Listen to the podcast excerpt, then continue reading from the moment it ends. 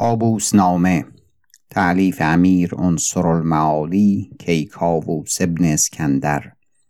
خوانده شده توسط حسین عباسی. قطعه هجدهم. باب چهلم در شرایط وزارت. ای پسر اگر چنان بود که به وزارت افتی محاسب باش. و معامله نیکو شناس و با خداوند خیش راستی کن و انصاف ولی نعمت خود بده و همه خیشتن را مخواه که همه به تو ندهند و اگر در وقت به تو دهند بعد از آن آن را خواستار باشند و اگر اول فرو گذارند آخر به نگذارند. پس چیز خداوند نگاه دار و اگر بخوری به دو انگشت خور تا در گلوت نماند. اما یک بار دست و مال فرو مبند که چون چربی از آتش دریق داری کباب خام بماند. و تا دانگی به دیگران نگذاری درمی نتوانی خورد و اگر بخوری محرومان خاموش نباشند و رها نکنند که پنهان بماند. و نیز همچنان که با ولی نعمت خیش منصف باشی با لشکر و رعیت منصف باش و توفیرهای حقیر مکن که گوشت از بن دندان به خلال بیرون کردن و خوردن سیری نکند. و بدان اندک مای توفیر لشکری را دشمن کرده باشی. و رعیت را دشمن خداوند خیش کرده. و اگر کفایتی خواهی کردن به امارت و زراعت کوش و از آن حاصل کن و ویرانی های مملکت آبادان دار تا ده چندان توفیر پدید آید و خلقان خدای را بیتوان نکرده باشی. حکایت چنین شنیدم که ملکی از ملوک فارس بر وزیر خیش خشم کرد و او را معزول کرد و گفت جای دیگر اختیار کن تا آن را به تو بخشم تا با نعمت و حشمت خود آنجا روی و مقام تو آنجا باشد. وزیر گفت نعمت نخواهم و آنچه دارم به خداوند بخشیدم و هیچ جای آبادان نخواهم که مرا بخشد. اگر رحمت کند از ملک خیش دیهی ویران به من دهد به حق الملک.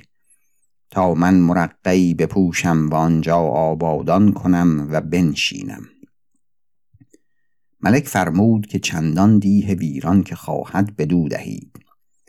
در همه مملکت پادشاه بگردیدند. یک به دست زمین ویران نیافتند که به وی دهند. پادشاه را خبر کردند. وزیر گفت ای ملک من خود دانستم که در همه ولایت و جایی که در تصرف تو بود به عمل من هیچ ویران نیست. اکنون چون ولایت از من بگرفتی بدان کسته که هرگاه از وی باز خواهی همچنان باز سپارد که من سپردم. چون این حال معلوم شد ملک آن وزیر معزول شده را عذرها خواست و خلعت داد و دیگر بار وزارت بدو داد. مقصود آن که در وزارت معمار و عادل باش تا همیشه زبان تو روان باشد و زندگانی تو بیبیم بود. و اگر لشکر بر تو بشورند خداوند را ناچار دست تو کوتاه باید کردن تا دست خداوند تو کوتاه نکنند. و تو آن بیداد نه بر لشکر کرده باشی چه بر خود و بر خداوند خیش کرده باشی. و آن توفیر تقصیر کار تو گردد. پس خداوند را به نیکویی کردن ترغیب کن بر لشکر و رعیت که پادشاهی را اثبات به لشکر بود و آبادانی دی به دهقان.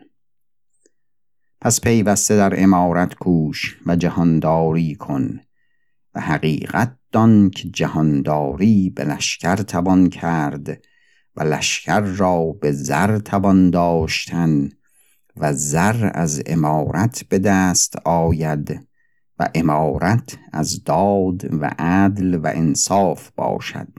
پس منصف و عادل باش. و اگرچه ساین و بی خیانت باشی از پادشاه ترسان باش که کس را از خداوند چنان واجب نیست ترسیدن که وزیر را. و اگر پادشاه خرد باشد او را به خردی مشمر که مثال پادشاه زادگان مثال بچه مرغابی باشد که بچه مرغابی را آشنا نباید آموخت. بس روزگار بر نیاید که از نیک و بد تو آگاه گردد. و اگر پادشاه بالغ و تمام باشد از دو بیرون نباشد. دانا باشد یا نادان؟ اگر دانا بود به خیانت تو راضی نشود به وجه احسن دست تو را از عمل کوتاه کند.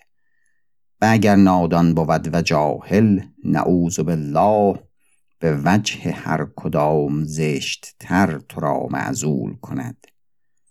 و از دانا مگر به جان برهی؟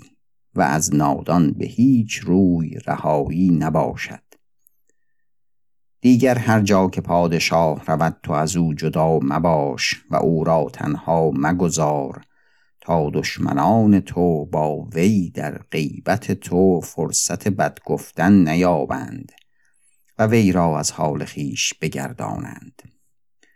و از حال پادشاه هیچ گونه غافل مباش چنان کن که نزدیکان او جاسوس تو باشند تا از هر نفسی که بزند تو را آگاه کنند و با هر کلمه سخن اندیشیده باشی و هر زهری را پازهری ساخته کنی.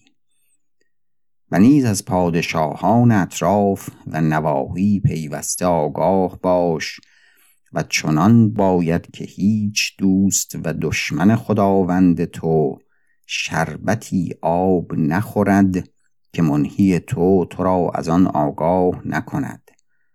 و تو از حال مملکت او چنان آگاه باشی که از مملکت خداوند خیش حکایت شنودم که وزیر با نام فخر الدوله صاحب اسماعیل عباد دو روز به دیوان نیامد و کس را بار نداد. منهی فخر الدوله را از آن حال باز نمود. فخر الدوله به صاحب کس فرستاد و گفت خبر دلتنگی تو شنودم دلم مشغول شد و سبب آن نمی‌دانم. اگر چنان که جای دل مشغولی در مملکت است مرا باز نمای تا من نیز مسلحت آن کار به دست گیرم. و اگر تو را از من تقصیری است بگوی تا عذر بخواهم. صاحب گفت معاذ الله که از خداوند بنده را دلتنگی باشد و مملکت را قصوری. بلکه کار مملکت بر نظام است. باید که خداوند به نشاط مشغول باشد که این دلتنگی بنده زود زایل شود. روز سیوم به سرای ملک آمد همچنان بر جای خود دل خوش. فخر الدوله پرسید که از چه سبب دل مشغول بودی؟ صاحب گفت از کاشقر منهیان من نوشته بودند که فلان روز خاقان فلان سپه سالار را سخنی گفت. نتوانستیم دانست که چه گفت. مرا نان به گلو فرو نرفت از آن دلتنگی که چرا باید که خاقان ترکستان به کاشقر سخنی گوید که من اینجا ندانم. امروز ملاطفه رسید و معلوم شد که آن چه حدیث بود. دلم خوش گشت.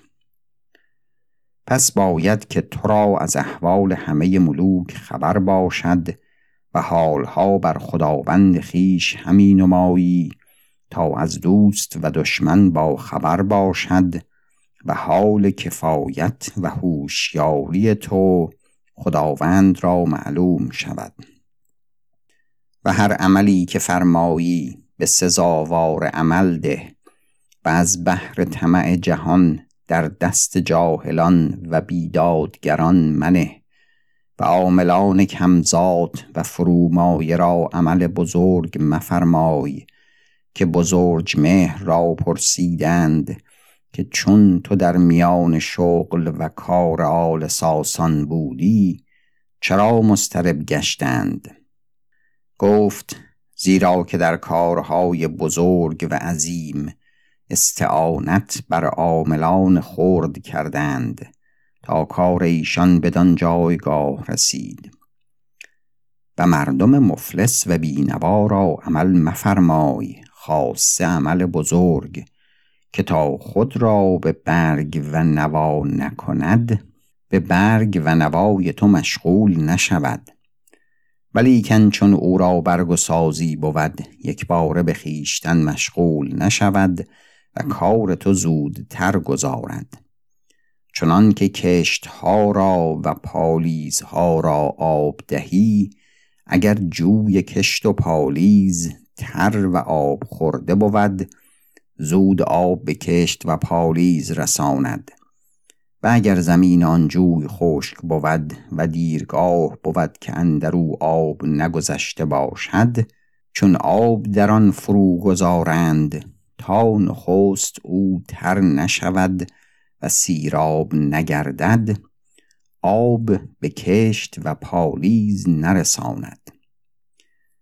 پس عامل بینوا چون جوی خشک بود و نخست برگ و ساز خود ساخته کند آنگاه از آن تو. دیگر فرمان خود را بزرگ دار و مگذار که کسی در فرمان تو را خلاف یارد کردن. حکایت. چنان شنیدم که بلفضل بلعمی سهل خجندی را صاحب دیوانی سمرقند داد و فرمانش را توقیع کرد و خلعتش فرمود. سهل بدان روز که بخواست رفتن به سرای خواجه رفت به وداع کردن و فرمان خواستن. چون خدمت وداع بکرد سخن که خواست گفتن به ظاهر نگفت. پس خلوت خواست. خواجه خانه را خالی کرد. سهل گفت بقای خداوند باد.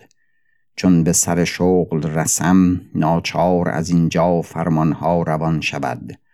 خداوند با بنده نشانی دهد که کدام فرمان بود که باید پیش بردن و کدام بود که نباید بردن تا بنده بداند و چنان کند که خداوند فرماید. ابوالفضل بلعمی گفت ای سهل نیکو گفتی دانم که این به روزگار دراز اندیشدی ما را نیز اندیشه باید کردن که چنین کاری را در وقت جواب نشاید داد.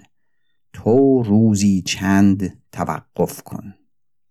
سهل خجندی به خانه رفت و در وقت سلیمان ابن یحیی الچغانی را صاحب دیوانی سمرقند دادند و با خلعت و منشور بفرستادند و فرمودند که سهل را بگویند باید که تا یک سال از خانه بیرون نیاید. سهل یک سال در خانه خیش بنشست به زندان.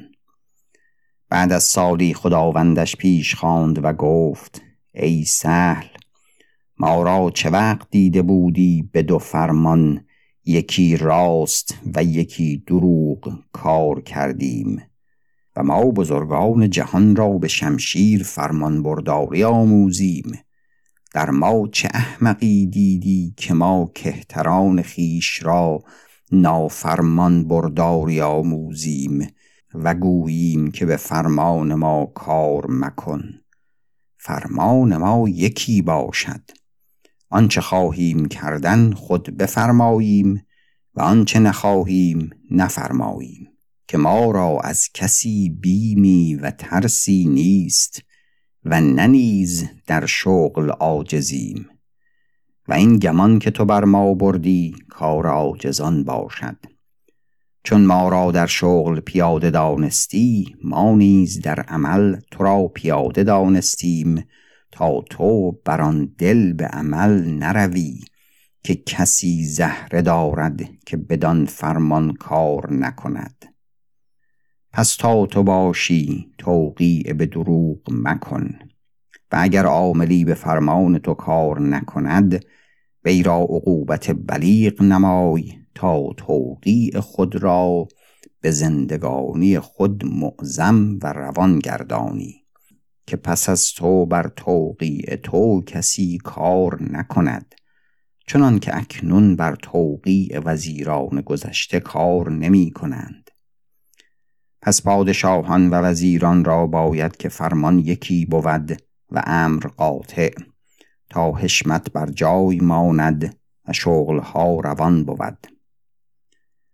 و نبیز مخور که از نبیز خوردن قفلت و رعونت و بزه خیزد. نعوذ بالله از وزیر نبیز خاره و از عامل رعنا. و نیز چون پادشاه به نبیز خوردن مشغول بود خلل در مملکت پیدا شود. پس خود را نگاه دار و چنین باش که گفتم که وزیر پاسبان مملکت باشد و سخت زشت باشد که پاسبان را پاسبانی دیگر باید. پس اگر به اتفاق کارت از وزیری به سپه سالاری افتد باید که شرایط سپه سالاری نگاه داری تا هر روز در ترقی باشی. باب چهل و یکم. در آیین سپه سالاری ای پسر اگر سپه سالار باشی با لشکر و رعیت محسن باش. هم از جانب خیش نیکویی کن و از خداوند خیش نیکویی خواه. و همیشه بیدار باش و طریقه لشکر کشیدن و مساف ساختن نیکو بدان. روزی که مساف افتد بر میمنه و میسره سالاران جنگ آزموده و جهان دیده فرست و ترین سالاری را با ترین قومی در جناح بیستان که پشت لشکر آن قوم باشند که در جناح باشند. اگر هر چند خسم ضعیف باشد او را به ضعیفی منگر و در باب آن ضعیف همچنان احتیاط کن که در باب قوی می کنی. و در حرب دلیری مکن تا لشکر را به باد ندهی. و نیز چندان بددل مباش که از بددلی لشکر خیش را منحزم گردانی. و از جاسوس فرستادن و از حال خسم آگاه شدن غافل مباش و روز و شب در طلای فرستادن تقصیر مکن و روز مساف چون چشم بر لشکر خسم افکنی و هر دو گروه روی بر یک دیگر نهند خندناک باش و با لشکر خیش همی گوی که آنها که باشند و چه اصل دارند. همین ساعت دمار ایشان براریم و به یک بار لشکر پیش مبر. علامت علامت و فوج فوج سوار همی فرست.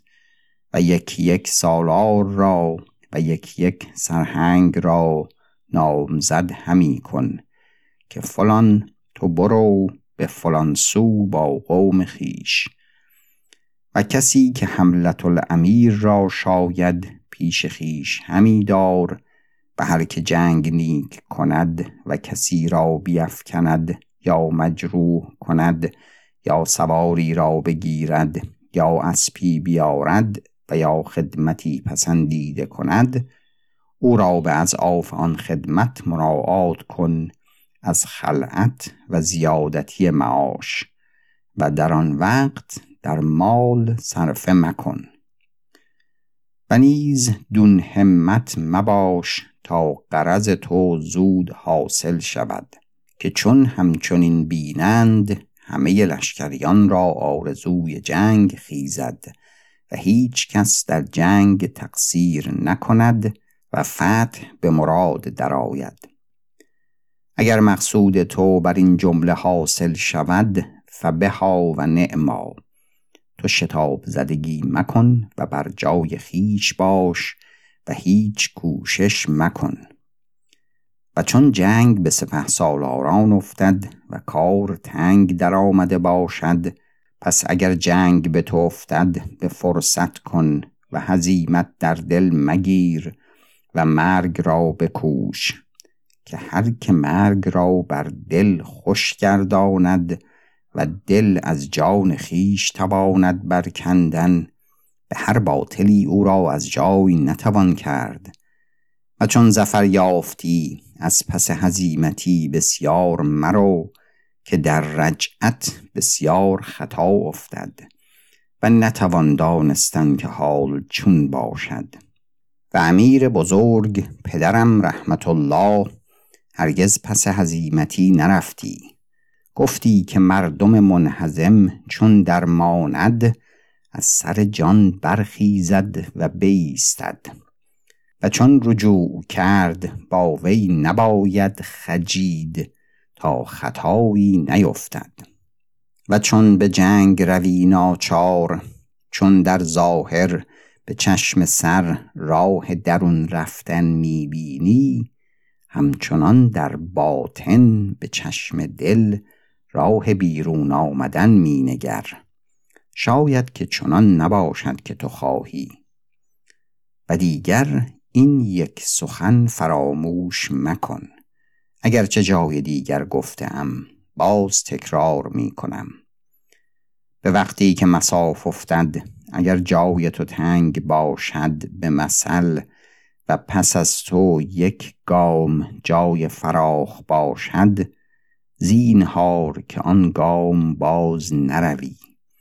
که اگر به دستی باز پس روی در حال تو را هزیمت کنند. همیشه جهد آن کن که از جای خیش پیشتر روی و هرگز گامی باز پس مرو. و چنان باید که در همه وقت لشکر تو به جان و سر تو سوگند خورند و تو با لشکر سخی باش. اگر به خلعت و سله توفیری از پیش نتوانی کرد باری به سخن خیش تقصیر مکن. یک لغمه نان و یک قده نبیز بی لشکر خیش مخور که آنچه نان پاره کند زر و سیم و خلعت نکند. و لشکر خیش را همیشه دل دار و اگر خواهی که جان از تو دریغ ندارند تو نان از ایشان دریغ مدار. و اگرچه همه کار به تقدیر ایزد جل جلاله باز بسته است اما تو آنچه شرط تدبیر است همی کن بر طریق سواب که آنچه تقدیر است خود می باشد. پس اگر چنان که خدای تعالی بر تو رحمت کند و تو را به پادشاهی رساند شرط پادشاهی نگاه دار و بر این جمله عالی همت باش. پایان قطعه هجدهم.